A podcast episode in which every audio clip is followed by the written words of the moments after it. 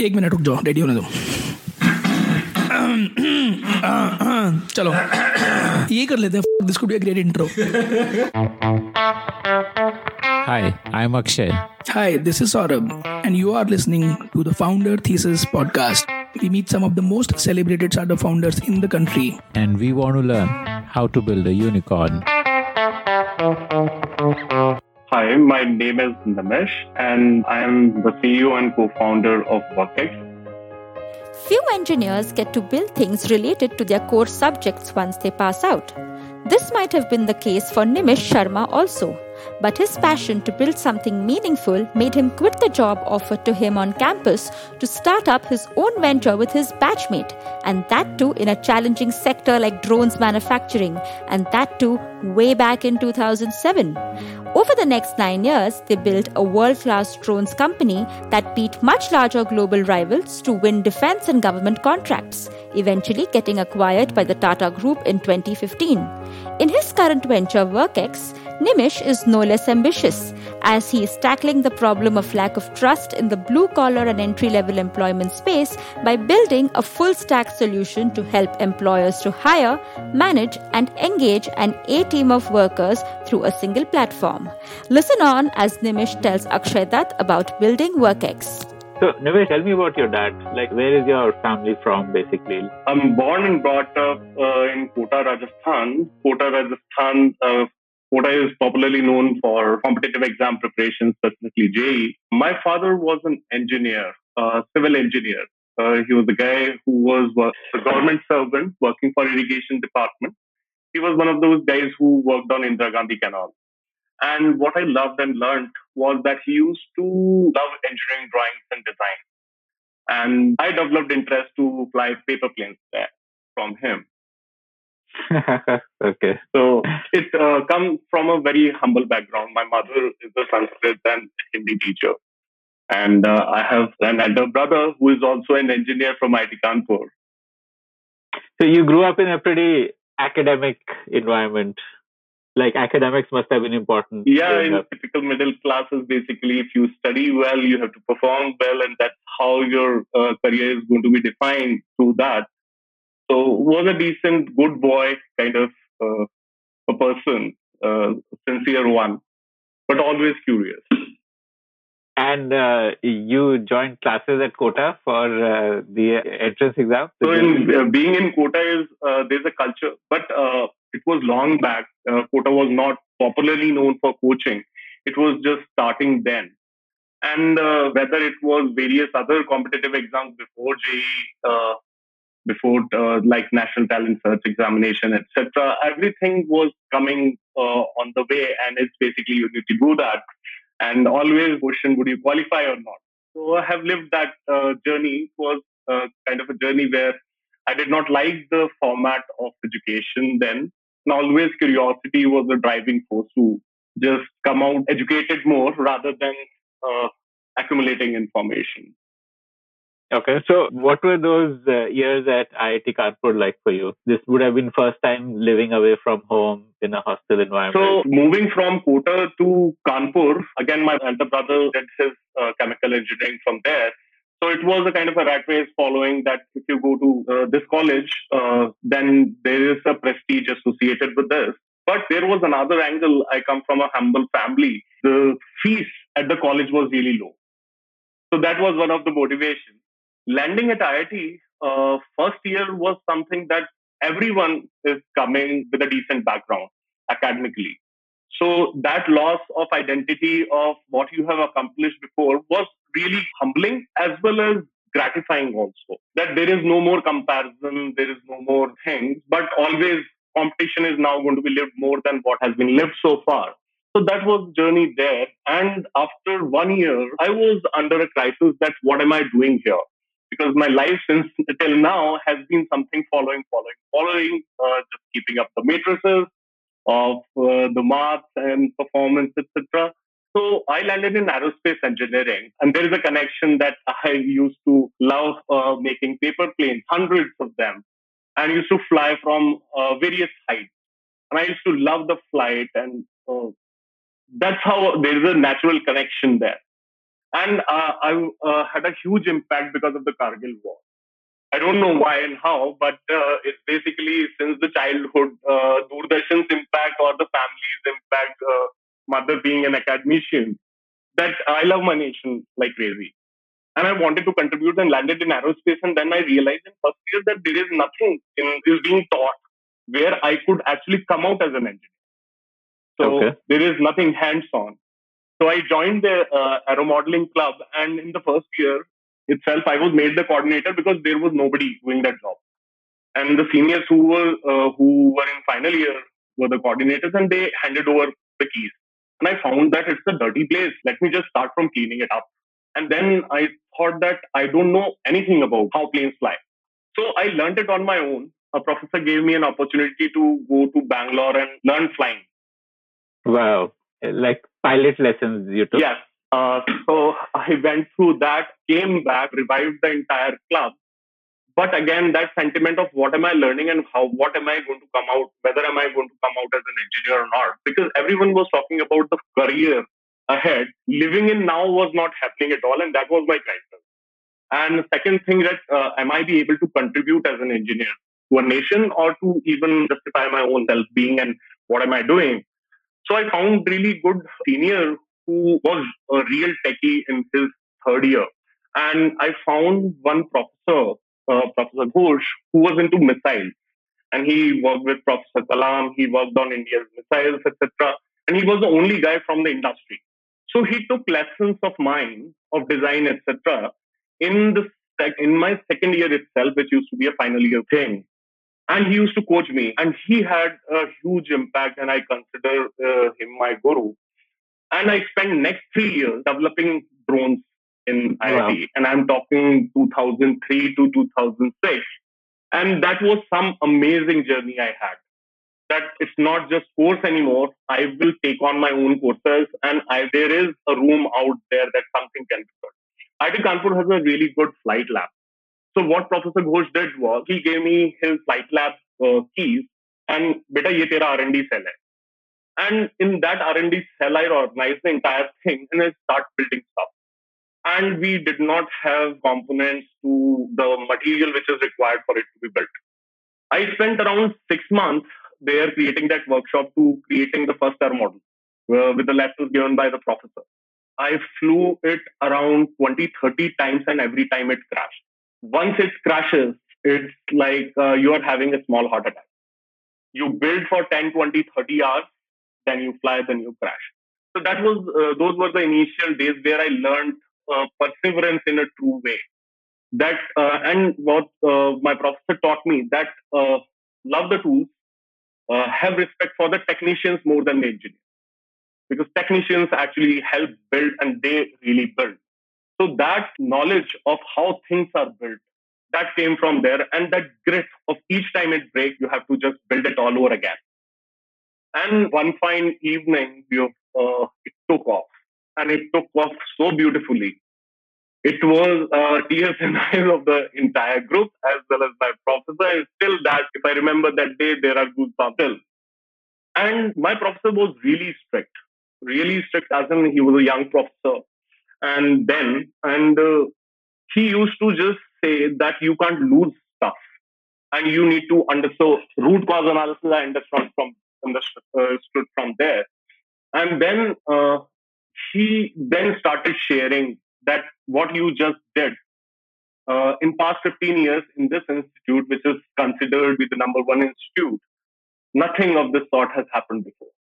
He never revealed that to me before that and then my wingmates used to just come around, see what exactly is going on, what is your pursuit, and they started joining hands. And we formed a team. And from there on, uh, in the senior, senior year dissertation, that got the best uh, project award. So my mother was invited by the director, and I got the gold medal there. And then the entire faculty of aerospace department said that this is something that you have worked on 10 such projects combined together and something coming out of bachelor's technical project is something really remarkable and it should not be left there. So what was the final project? So final project was to develop a medium altitude, medium endurance tactical unmanned aerial vehicle. What does that mean? There are a lot of jargon. Basically, you can do reconnaissance and surveillance with that. Okay, so uh, a drone which can have a camera Yeah. on it, which can be remotely navigated, and it will beam back the images, or what? उस time पे तो Yeah, वो right. uh, mobile वो कुछ था नहीं क्या? होता था uh, Gotcha. so nothing was available there so right from communication and we are talking for uh, as an engineering project it was not a hobby uh, kind of a demonstration thing we developed a 15 kg bird with a uh, capacity of taking off uh, with a 4 kg payload and you can load anything and everything uh, electro-optical cameras are one of those and you can use it for civilian purposes military purposes etc so that becoming a vehicle of a sort which can be configured for various things. So I'm talking about going really uh, as an engineer on specking out things. So I learned my product design through aircraft design. And those uh, and in those days there was nothing available on the internet also that you can copy. There was no open source project.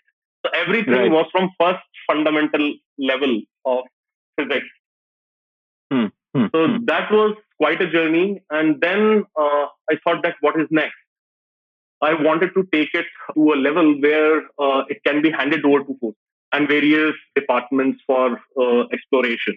And then came a time. We were a team of around five, six guys, uh, aerospace engineers, electrical, computer science, and we were collectively working on it. And then few had their masters to be done. And uh, there was a juncture that what next? We are not able to take it up. And I did not sit for any placement company interviews, etc.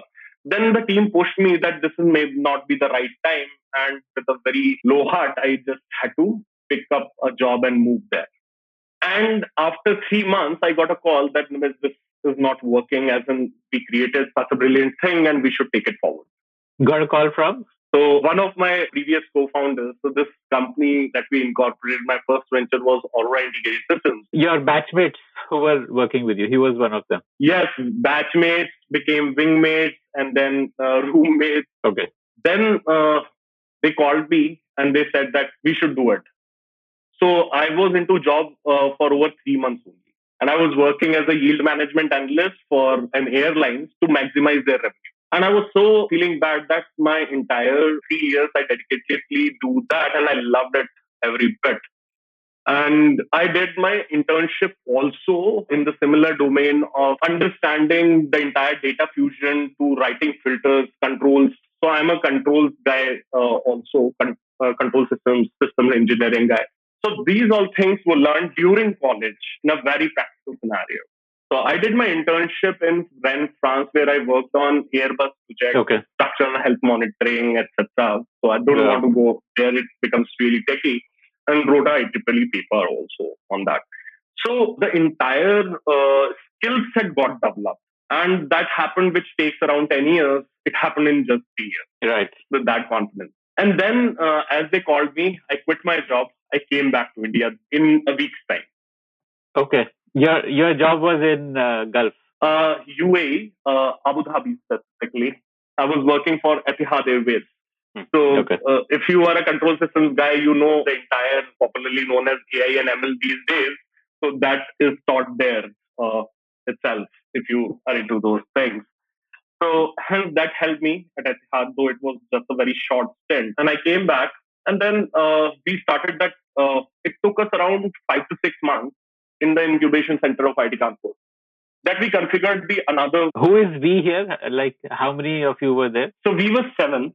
Uh, Okay. two from uh, aerospace, including me, two from electrical, uh, two from computer science, and one from mechanical. And all of you were like uh, who had completed your BTech. Like you all left your jobs and came back to do this, or or your master's course. So another friend, our co-founder, he quit his job in Tata Motors. The guys had offers, they declined their offers.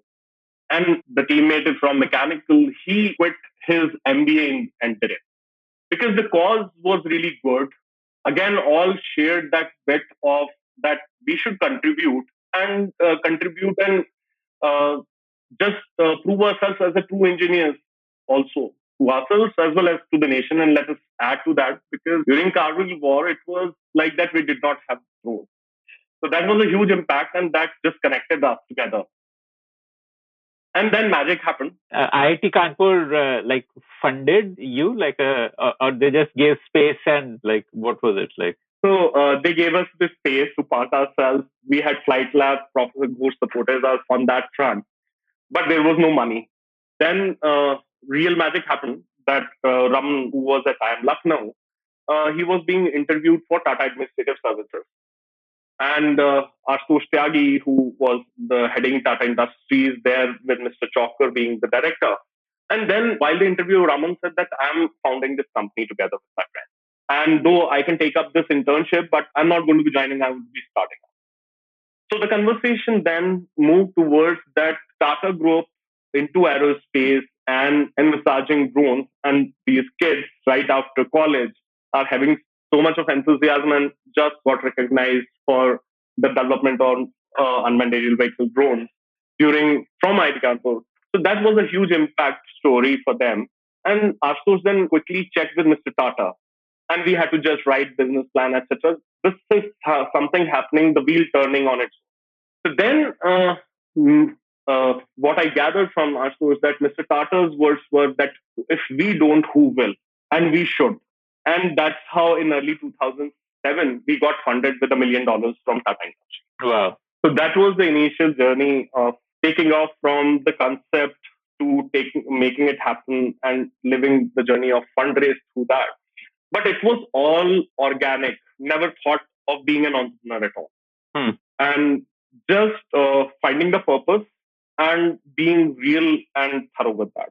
Hmm. How much uh, stake did Tata take for that one million? Oh, it was back then. There was no VC money, etc. Uh, it was uh, around forty percent.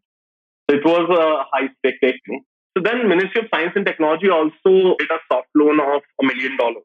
Okay. So we were able to get the capital there in place, create products, and then we were uh, deployed. So if I have to say long story short, our systems are deployed in Northern Command, Western Command, and Southern Command of our country. Wow. And I'm talking 2000 to 2006. At that Hmm. point of time, there was no VC money, there was no Hmm. vision, and this being a B2G business, business Hmm. to Hmm. government. Mm-hmm. So no, if I if somebody has to think of about this today, it's not the space that one would go. Right. So, uh, how long did it take you to launch your first product? Like, you know, 2007, you got funded. Then from seven till your product launch, how long was that journey? So that was also beautiful. It was a term that a small portion of the funding is going to be given first as an investment. And in four months, you have to fly the entire bird autonomous hands.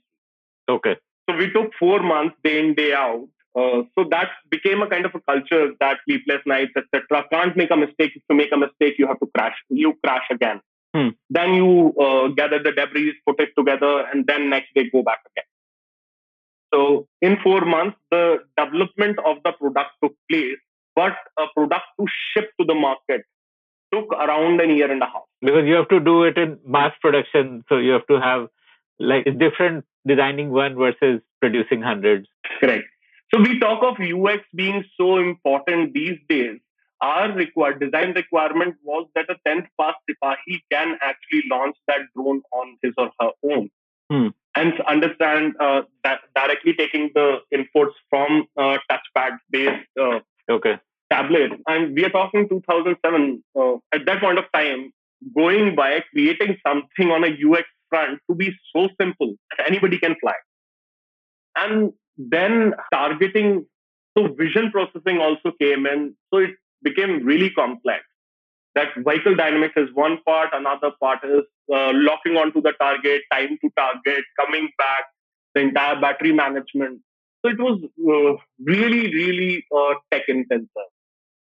And the beauty was that uh, we had to reinvent the entire structural part because every time it lands in an unprepared ground, you can't just keep on repairing the stuff. So it has to be modular, it has to undergo and take the impacts and deliver what is needed is the tracking bit. Uh, during this journey, was it funding itself through revenue or did you raise more funds after that? So we raised in 2007 Hmm. and then we raised in 2012. So we were uh, participating in large uh, value trials, which had a huge fund. What does that mean, large value trial? We are talking about hundreds of crores, thousands of crores worth of procurement. Okay. And then came a situation that how we can actually bid for this, being a small company. And then Tata Advanced Systems in 2012 took a majority stake. Uh, Tata Industries had 42%. They took it uh, up to 72, 74%. Uh, so the uh, mandate became clear that uh, to us also that group needs control, and we also found it prudent because the business cycle is capital intensive, and once you win a tender, you have to service this for 10 to 15 years. So group Tata Group is a magnanimous group, and the values match in a sense that the most ethical and very relevant to society in a in a way that of impact so we found good partners in our investors on the value system side. And we took a call that in, 2000, in 2012, they took a majority. In 2015, we exited. And by then, our systems were deployed there and way larger value uh, orders were coming in. So that was a take. Uh, uh, and you were essentially like the CEO till 2015. Yeah, I was the managing director. I started it, but it was Raman who was the CEO because I wanted to just focus myself on the development and the operations bit and making it happen. Okay. And Raman was doing the commercial, the, the business. Yes, commercial and investor relations. So that was then till 2015. So in 15, uh, why did you leave? I mean, you could have continued as a managing director of a Tata Group company. So that fancy I did not have. As I shared before, uh, I was about to say that I had no inkling towards a corporate culture or uh, becoming a businessman or being uh, at a senior position.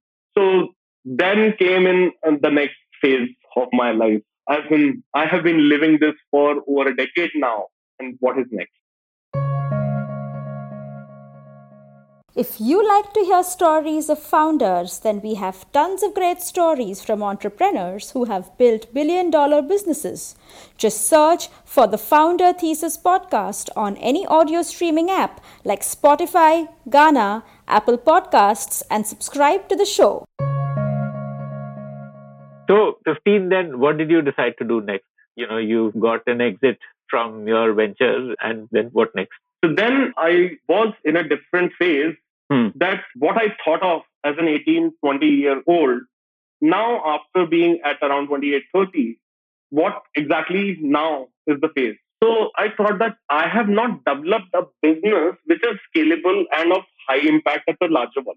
So I got the opportunity at that point of time from Delhivery, which was into e-commerce logistics then in 2015. So I was given a job to cross-utilize various services and functions, bring down the cost and come up with new business verticals.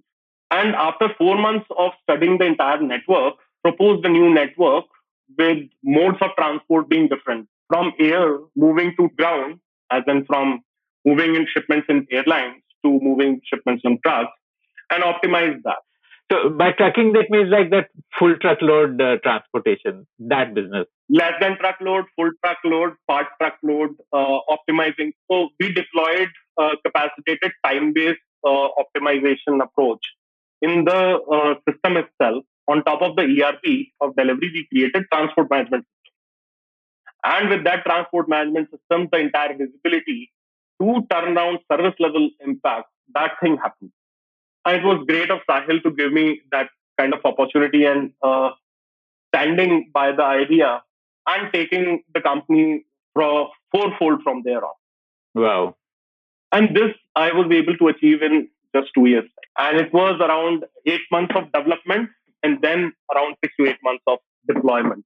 There I realized the entire scale, impact, and creating the entire revenue stream from.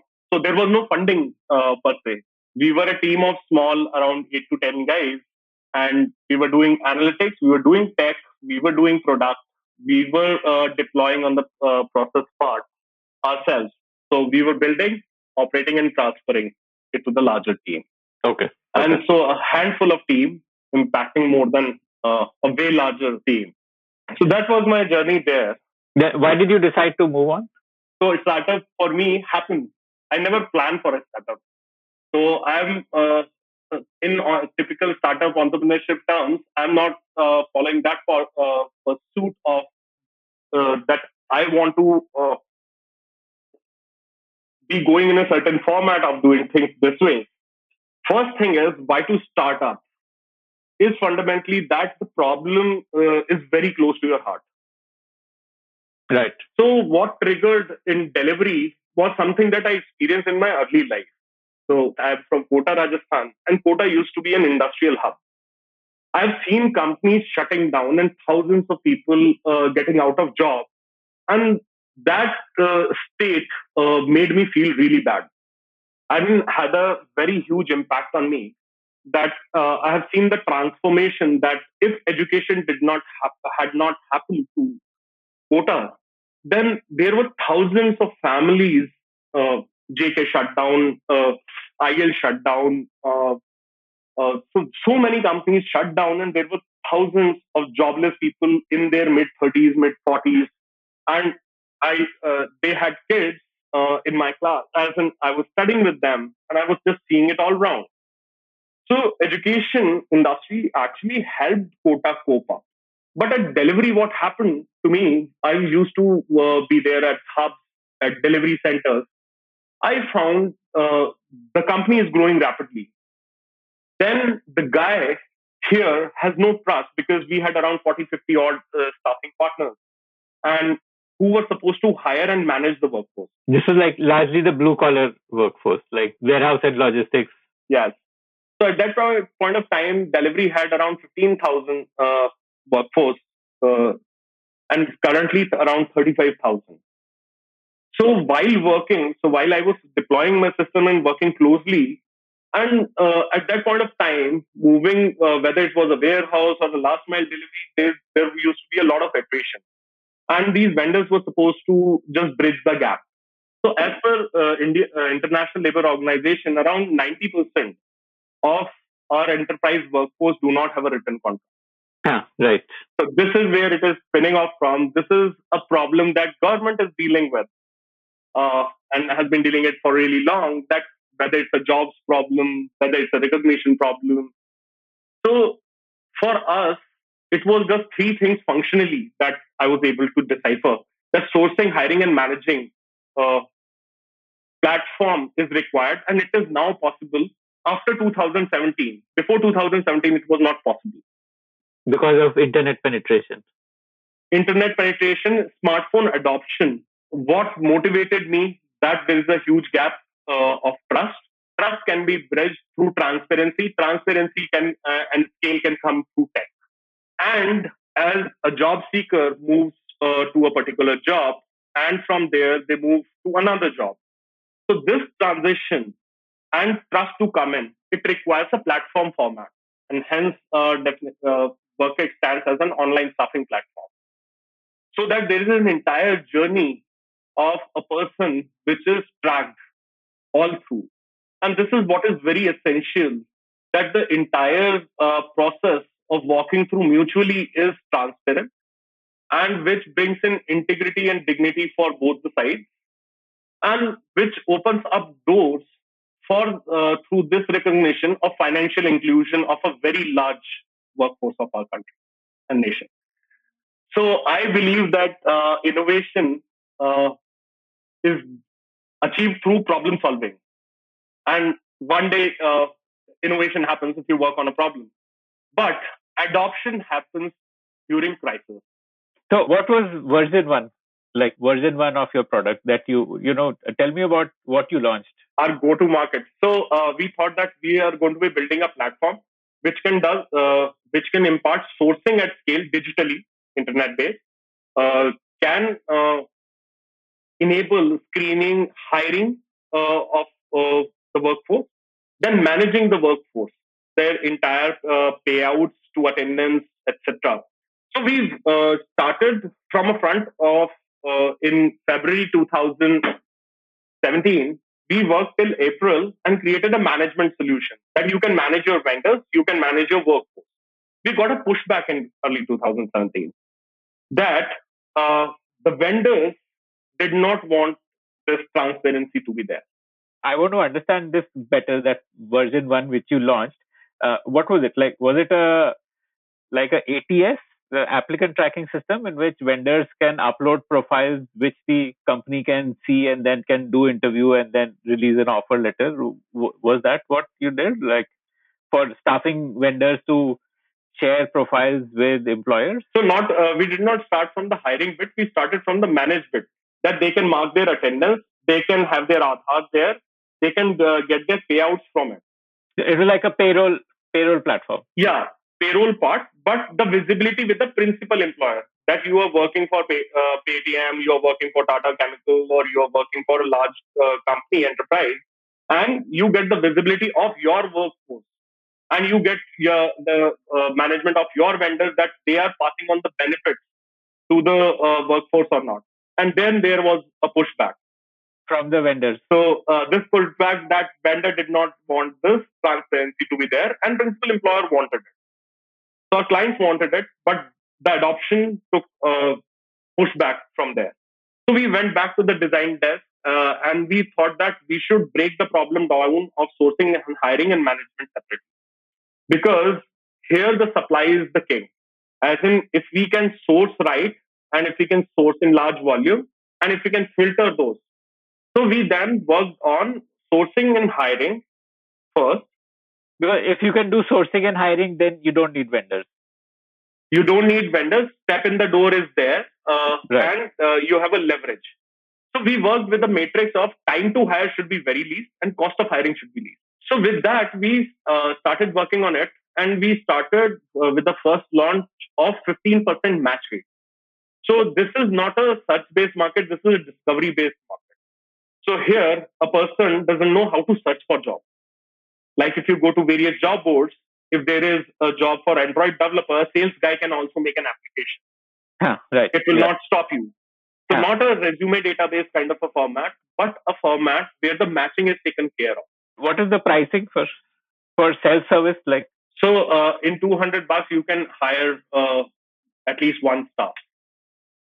You can hire more also. So, uh, like you know, uh, in uh, 2019 is when like the revenue journey started. Uh, what was that revenue journey like for you?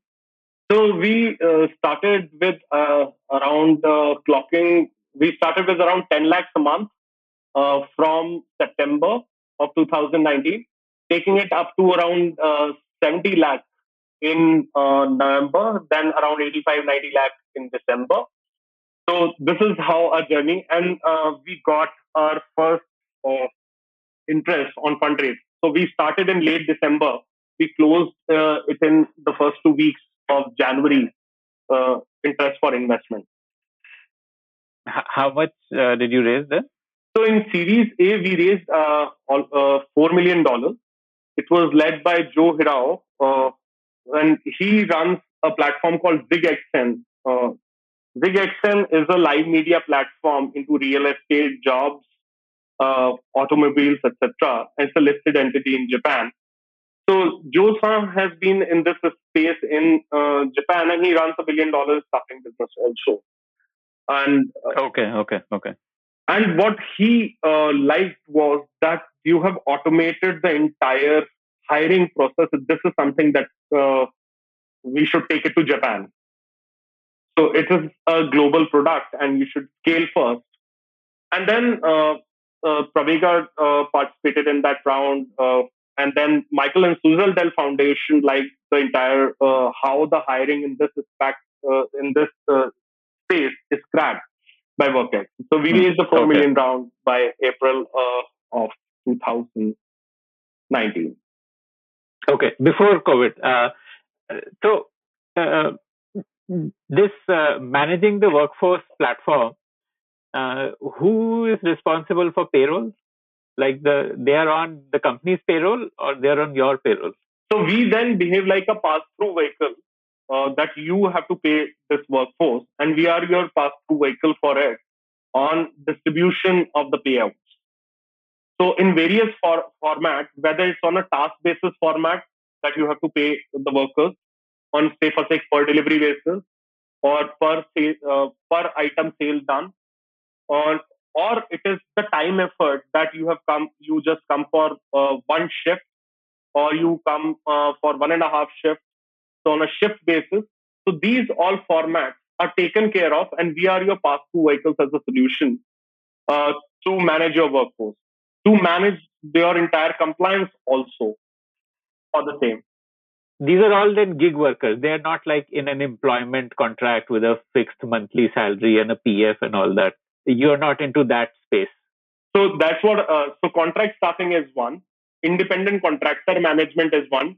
Managing the task-based uh, worker is a gig-based worker. So we are in all three of them. And uh, okay, you're in all and if okay. you have a permanent staff, you just want to go for hire. And if you want to ma- manage your uh, workforce through WorkEx solution, so that you get the benefit. So based on that, the pricing is there. Say for sake, if it is 100, then it is around 80. Then uh, the next one is 60, and the uh, lowest one is then 20. So given this, you get the feel of it, and you always then be on the uh, WorkEx platform. And the common denominator uh, is the workforce through the platform that you have assurance of. Hmm, hmm. Okay. And uh, uh, w- what do you charge uh, for each of these formats? Like, is, is it a percentage of salary or is it a fixed rupee value? So, a mix of both. Uh, on a task-based uh, level, we charge uh, per task basis. on a time-based format, we charge on a percentage. Like basis. percentage or fixed? On a task based, like for gig worker, in that case, we have a kind of a rate format that if the person is getting this much and the value is here, then there's going to be a rate chart for it. In case of time-based uh, one, we have a duration. What what are the rates like? So in case broad? in case of time-based, uh, it is around five percent to around uh, twelve to fifteen percent there, depending on the length of the contract. If it's for longer, then the percentage is lower, and uh, it's a recurring revenue. If it's a, for a shorter contra- uh, duration, then we charge more, and hence uh, the worker also gets paid more in a gig format, if a gig worker is earning around 200 bucks, uh, then we are charging around uh, 80 to 100 bucks. Uh, this gig, this is the task, Task base, base. like 80 to Yeah, 100 per, Per task? task, yeah. Like a delivery boy Okay. is doing a delivery, uh, then that person gets around 30 bucks, 40 bucks, etc. So they're on that on a per unit basis, the charging. Oh, So what do you charge there uh, uh, on the per unit basis, per task? So uh, there the margins are higher, as in like uh, if the worker is getting paid around 200 bucks for a task, then we charge around uh, 80 to 100 bucks. Okay. So we, Uh, and this is paid by the employer. So, So so the employer will end up paying we get paid, 300. we pay them. Okay, okay, okay. So the employer is still paying 200, but out of that 280 you keep and 120 goes. No, Yeah, no. something Uh, like that. the employer is paying 300. 200 is going to the gig worker. 100 is Okay, what we actually pay. okay. Got it. Got it, got it, got it. ठीक है. Okay, okay. So uh, about like 30% or like, okay. ठीक है. Got it. Hmm. Okay. And for the uh, uh, contractual uh, workers, like where they are like on fixed monthly uh, kind of a salary, what do you charge there? Uh, somewhere between uh, 5% to around 12 13%. But this is uh, Again, depending on the duration. exactly. So shorter the duration, the higher the charges. Longer the duration, the recurring revenue. So if you look at the CAC versus LTV, so LTV, uh, though the uh, the gross margin is lower, but the LTV is very high. It's the sticky recurring revenue. In case of uh, gig, etc., the volumes are seasonal, but again they yield more gross margin. Hmm, hmm, hmm, hmm. Okay. Okay, got it. So, so now tell me about COVID. What happened during COVID? So during COVID, we lost around sixty percent of our workforce last year. Hmm. Hmm. Okay. because uncertainty being there and clients uh, having a Hmm. kind of a Complete, complete lockdown. lockdown, Yeah. when it's going to open up. People going back to their villages. So it took us around uh, Hmm. in Hmm. three months' time, we got reduced to around forty percent of where we were, from three million ARR Hmm. to Hmm. again dropping it down. And then it took us around two months. Three million ARR. th- This is like a monthly. Uh, The three million dollars Revenue, $3 annually million annual run rate we were there. We, okay, annual run rate. So Okay. we were there uh, at that point around two and a half crores somewhere there, and then uh, one yeah, And then it got reduced uh, to around 40% of this. And then it took us, once the lockdown opened up, so it was then uh, in June, we uh, got back to around 80% of where we were. Because the entire Okay. sourcing is digital, so we were able to get the workforce back again. And uh, by uh, August, again, we were there at where we were to around 95%. Because there was a lot of uh, re uh, in the market in various sectors, which happened, that logistics uh, increased, and then uh, rest of the things decreased. So there was uh, entirely a new uh, format. But what worked for us was basically that now everyone wants to go digital. So they realize. So what I was sharing before, that uh, innovation happens, then adoption happens during crisis, increases drastically. Right. Right. So like Hmm. uh, during World War II, it happened uh, for various inventions which were there in late 1800s. And similarly, uh, here, like many of the startups uh, got tailwinds because of COVID. So it was a blessing in Yes. disguise that way. So migration happened. People lost jobs. And uh, companies had to just come back to the regular business order and they had to hire back again. So hence, uh, WorkEx uh, entire system on the hiring front, uh, that magic happened then. So the confidence increased drastically both for the clients as well as uh, for the workforce. And then uh, we uh, productized this entire managed bit which was sitting alone and brought it there on the marketplace of our hiring and we combine. So we uh, alone in the market offer on the marketplace side both hiring, hiring and the management of the workforce in a single unified platform. Because job seeker is a state, staff is a state, people uh, move from job to job, and their duration to their records getting created, to businesses trusting them and finding and joining this broken ecosystem. This then uh, is the approach from here on that we have completed our stack of hiring and management of workforce and being agnostic of the format of engagement and true identity uh, getting created. So last year we supported during COVID and how uh, the trust uh, plays so crucial role. We uh, gave insurance benefits etc. Uh, to our workforce, which was managed by us Okay. And then that is also a revenue contributor. But uh, let me share that story that a truck di- driver met an accident, and the guy was taken to a really decent hospital, and the coverage happened. And that experience and the humbling experience of that insurance was not that costly; it was just three hundred fifty bucks.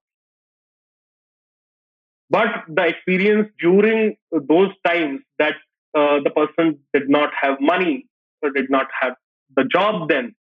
And the treatment and him coming out and going back to uh, working. So these experiences uh, we have a feedback loop in our platform where uh, people who get hired share their videos. A guy uh, having who developed during covid addiction uh, alcoholism and sharing that i got my integrity back through getting this job and getting paid and my recognition and my self confidence is back again. So this is what that keeps us running and motivated. That we are in a space and tech has uh, such a huge scale to bring in uh, the trust which is needed, and this is uh, our nation's identity. That being a consumer economy and a large uh, portion of population which contributes directly to a double uh, digit GDP. If that comes uh, and uh, on a platform and is recognized, then this is a uh, this is uh, something of the largest value. I don't want to put a number to it on the valuation front to anything. The the the impact and unlocking of the economy is uh, of the highest order. We are the human uh, resource capital of the world. Hmm. Right, right. So, uh, like, uh, um, the job seeker will have a single app for both searching for jobs and also for uh, managing his employment, or are these different apps? So once you are managed, you don't get an option to actually look out for jobs. Okay. So that's uh, but uh, it is human tendency, na? I mean, you would want to search for. Then what do they do? Do they like create another account to look for a job, or what? Like? so uh, on the IP level, or you are having dual SIM, etc. You try it, uh, WorkEx doesn't allow you. If you are managed uh, through a WorkEx platform, you can always quit and search. So this is uh, you can go. Uh, so in job search market, you can be there, or you can uh, go through referral, etc. But creation of identity requires this uh, to for the trust to come in. Maybe eventually we can uh, give that option but again uh, on a trust front trust to be built and it has to be done honestly and thoroughly. Uh, staff uh, getting matched uh, being managed uh, is not given an option to look for job on work. Okay so the app is the same only, single but stack app. they don't see the search No. okay they don't see the search job uh, interface Yes. okay okay okay so phone it. number is the and identifier. uh, okay phone number is the identifier okay and uh, uh, like uh, when somebody is searching for a job at that stage do they have to like upload an aadhaar or some uh, identity proof or that happens once they get employed So once uh, a person is uh, shortlisted and offered, from there uh, the documentation hmm. journey starts. That you share your Aadhaar, your bank Okay. details. We take that. We have Hmm. background verification Hmm. APIs with us. We onboard the person Hmm. with the Hmm. due records and maintain them Hmm. for that Hmm. person. okay okay okay uh, how do you do background verification like uh, just confirming that this aadhaar is genuine or Yes, what? we have integrated the uh, Aadhaar API background verification on the address front. Uh, so that is uh, we have integrated in our platform. Okay. Okay. Okay. Got it. Okay. And uh, for an employer, uh, what is the journey for them? Like they also have a mobile app. Uh, probably they would have a desktop Both. app also, right? Because So uh, on a Huh. quick front level, that uh, whether you're a large company or a small company, uh, the workforce, the portion of workforce, large or small, there is a hierarchy there. So you manage them. So you need a phone then if you have to manage your team. You have a web interface also. So uh, you manage in what sense? Like to see how many people Yes. are present today. uh, how their Okay. performance is going. So what I was trying to communicate was that trust is built through performance. So that engagement loop that you asked me about, that was the part that the recognition. So uh, if I'm managing a floor of around 20 guys, then uh, I know their details right there in my app, but I need a larger uh, uh, interface once I have to take actions further beyond. So both web and app, uh, quick action space, uh, you require an app to be there to have that visibility. If you see a person has not appeared and you want that person, you want to communicate uh, with that person uh, pretty quickly. So uh, yeah. So you can send a message. you can send a message, you can directly call from there. okay. So this get, uh, the mobile app on the business side gives the command and control.